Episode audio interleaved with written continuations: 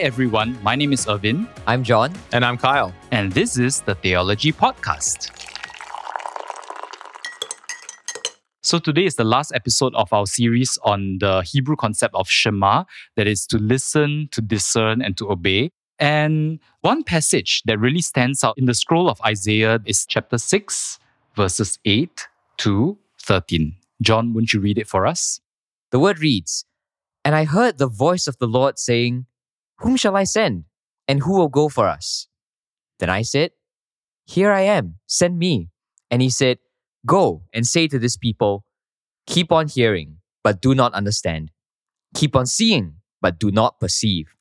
Make the heart of this people dull and their ears heavy and blind their eyes, lest they see with their eyes and hear with their ears and understand with their hearts and turn and be healed.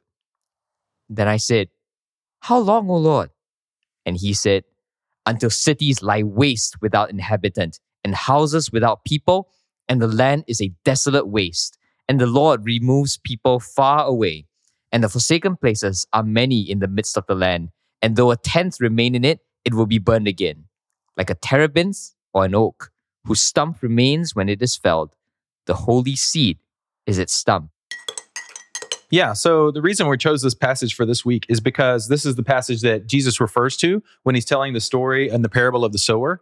And so he's he's telling this parable about the different kinds of soils and the sower that goes and sows the seed. Uh, but then at one point in between, revealing the understanding and the meaning of, of this parable, the, the disciples are like, "Why are you speaking in parables?" And he says, "I speak in parables because," and he quotes from this passage. And so I think it's really interesting that Jesus is calling back to this Isaiah passage about God's instruction to go and to speak until when? Until the whole place is laid to ruin.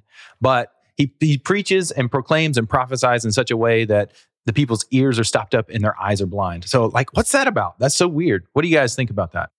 Yeah, just immediately the contrast from all the other conversations we've been having about Shemaing. We believe God speaks so that we can hear and listen and understand, so we avoid such desolation and waste. So just wanted to acknowledge this is this seems weird in context of all we've done. Yeah, I'm not too sure myself, to be honest. And maybe I'd like to know what you guys think. Is this portraying a God who is um speaker? A God who wants to speak the truth, a God who wants to voice the truth. So that's why even though people hear and don't understand, he wants Isaiah to keep speaking the truth. Yeah, and, and in some ways, I think oh, so. You know, typically when we when we go through a passage, we we're trying to learn what we can about God and about people in any passage that we look at. And in this one, I look at this and I think, okay, what do we learn about God here? And I don't think God is intentionally saying close up their hearts and I want to bring judgment on these people. And it's the same with Jesus. He's not saying about the Pharisees and those others. He's not saying oh, I want them to be you know condemned eternally, but he's also making some sort of a true statement about the nature of humanity at this point, the brokenness of us, that even if the truth is out play in broad daylight, we're not always going to accept it. We're not always going to hear it, or we're not always going to see it with our eyes. So, what does this tell us about God if He is one who wants to continue speaking to the people even though they don't hear?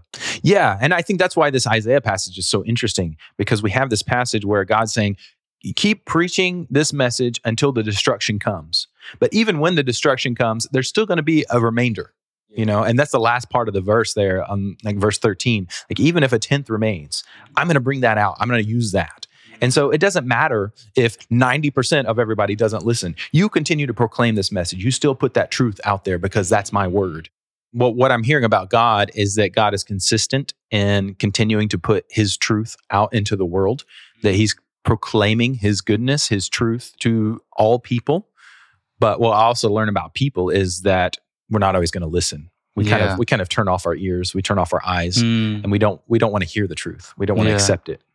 You know, it reminds me of uh, this friend when I was a child who had some difficulty hearing and following instructions from teachers. So when the teacher gave an instruction, he often say, "Huh?" and then people started making fun of him because of that.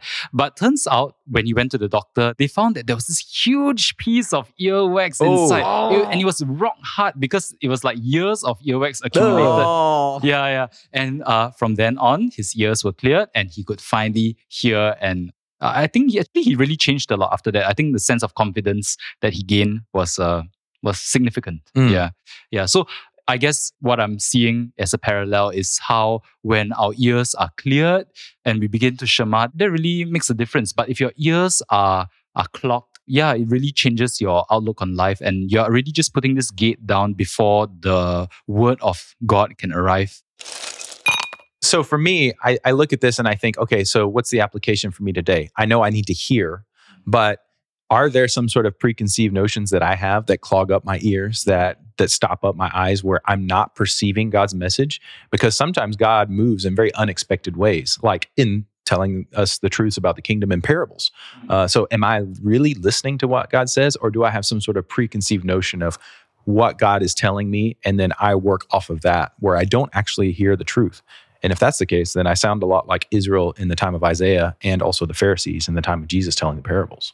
So I just noticed that there is one character in this whole passage who does listen. That's Isaiah the prophet, right? And he, as God's messenger, is commanded to perform this speaking that is going to not yield many good results. But Isaiah hears it nonetheless. And he says, Okay, God, I'll do this. For how long? And he asks for more clarification. So, what if we are meant to take the place of Isaiah, perhaps? What if we are meant to emulate his listening in the middle of a culture and in the middle of a world that struggles to listen, that has forgotten how to listen to God. Yeah. And at the same time, I also think that there's a difference between staying true to the mission and also, uh, you know, maybe using this text and saying, I'm just going to keep preaching the way that I want to preach without any thought or concern about the relevance of what I'm saying. But yeah, even if people don't listen, there is there's a purpose that your, your calling is to preach. Your calling is to speak the word of God and let God handle the rest. Yeah, it's kind of like, oh, you know, don't give money to the beggar on the street because I don't know how they're going to use it. But that's kind of what what's happening here with God in this story, and even with the sower in the parable of the story, is the idea that you know God is gracious. God continues to throw this seed out there. God continues to put His truth out there, even if the people are not willing to take it responsibly, Hmm. and they not they're not willing to listen to it and take it into their hearts. That tells me something about who God is. Like, what if what if we serve in that way? What, what if we model in that way to where we're not so worried about the return on investment, but we're worried about being faithful to proclaiming this good news in the world? Mm-hmm. What would that look like? And rather than saying, oh, well, that's not good soil, so I'm not going to invest in that, right? Or I'm not going to go and do this good thing because I don't know what that person's going to do with this gospel message. But rather, we give liberally. We spring, sprinkle the seed liberally. And get, like God, God is saying, you just keep preaching it, Isaiah. And even if everything gets destroyed, you still preach it. It's still out there. You still keep putting it out there. I think that's cutting to us as Singaporeans who really value efficiency and we Mm. want to reduce wastage. We're meritocratic people. We judge whether something is good based on the results that it produces. So to hear all this talk about what if God is shemaing us to live in such a way that seems wasteful, that Yeah. seems like th- this is not going anywhere. Uh, maybe that is, maybe as we live this life, maybe we are meant to learn to revalue shemaing God's will for us rather than paying attention to the kinds of results that seem most obvious. So in the week ahead, let's go forth to scatter the seed of the gospel liberally, for we know that all who have ears to hear will hear, and may we all be blessed by the word of God that we shema.